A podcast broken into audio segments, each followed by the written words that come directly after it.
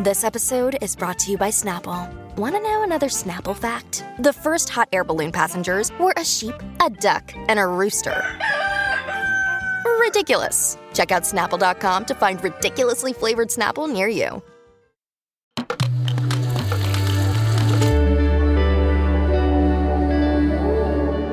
Cora. Sono Luca Bizzarri, questo è un podcast di Cora Media e si chiama Non hanno un amico.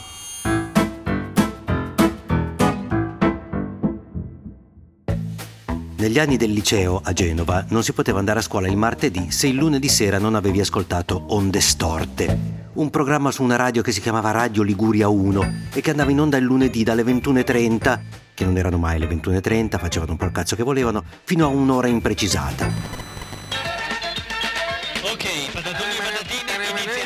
Questa sera Onde Storte. Onde Storte, seppur quasi solo in Liguria, era per la radio quello che indietro tutta o quelli della notte erano per la tv, un appuntamento praticamente imperdibile se volevi avere qualcosa da dire coi tuoi amici. Tempo dopo arrivò anche Drive-In e ciò che rendeva simili tutti questi programmi era la presenza dei personaggi, no?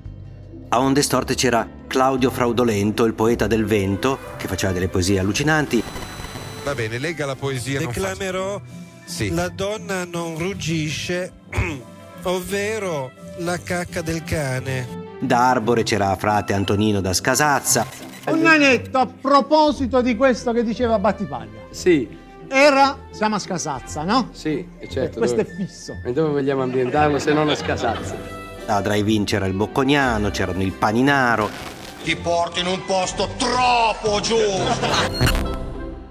Erano maschere, macchiette, personaggi che però ultimamente non si vedono quasi più nei programmi, pochissimi programmi di intrattenimento comico rimasti nei palinsesti.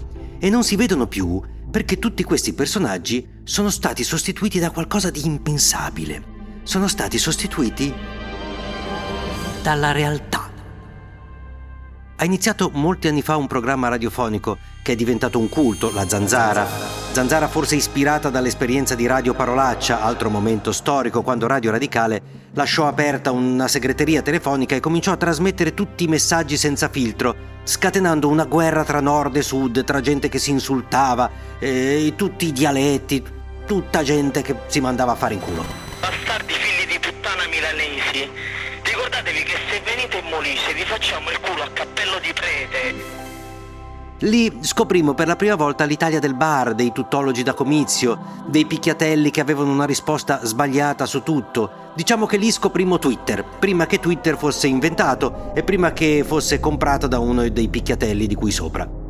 Poi arrivò la zanzara e Cruciani diede un ordine a questa follia, ospitando guaritori, gente rapita dagli UFO, neonazisti, pornostar, pornostar neonaziste, raddrizzatori di cazzi, qualsiasi cosa.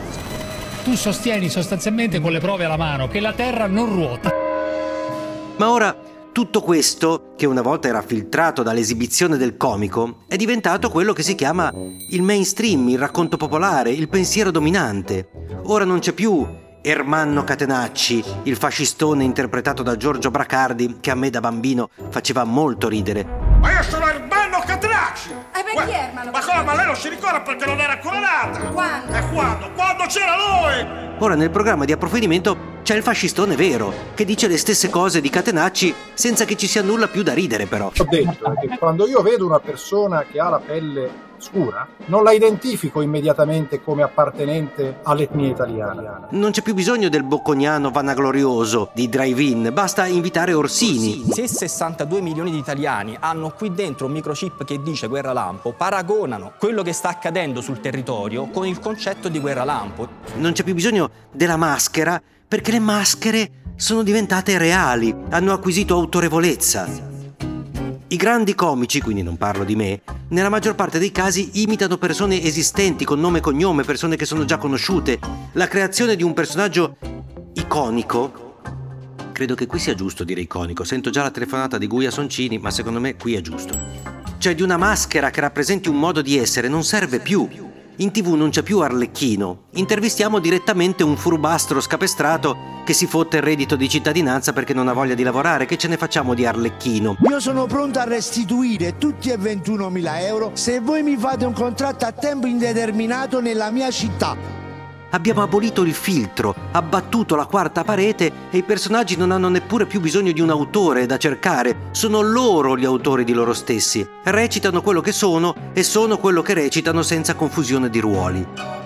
Ma tutto questo, questa mancanza di filtro, toglie, anzi diciamo rende più complicato, il nostro ridere, la nostra capacità di distinguere il paradossale dal ragionevole, proprio perché il paradosso si è fuso col ragionevole. Di fianco ad Arlecchino non c'è il dottor Balanzone, ma c'è il primario dell'ospedale vero che discute con il vero furbastro come se fossero uguali, se avessero le stesse conoscenze e responsabilità. Dopodiché faccia fare i medici ai medici. Se suo marito è contro i vaccini, forse è meglio che cambi mestiere. E giustamente non si sa più a chi attribuire l'autorevolezza, perché nessuno è più autorevole. Gli unici autorevoli sono gli assenti. Ma l'assenza è un lusso che pochissimi possono permettersi in un palinsesto in cui non solo a tutti è permesso di apparire, ma che sceglie ineluttabilmente che per apparire siano meglio i peggiori, i più ridicoli, le maschere di maggior successo del momento. E ancora parlano questi. E la loro parola è zero e ancora parlano. A domani. Se volete commentare, se avete idee o suggerimenti per nuove chat di WhatsApp o testimonianze di nuove chat di WhatsApp, potete scriverci a nonanunamico@gmail.com o nonanunamico@coramedia.com. Anche per gli insulti, prendiamo anche quelli. Non hanno un amico è un podcast di Cora News prodotto da Cora Media. È scritto da Luca Bizzarri con Ugo Ripamonti. La cura editoriale è di Francesca Milano. La supervisione del suono e della musica è di Luca Micheli. La post-produzione e il montaggio sono di Filippo Mainardi. Il producer è Alex Peverengo. Le fonti dei contributi audio sono indicate nella sinossi.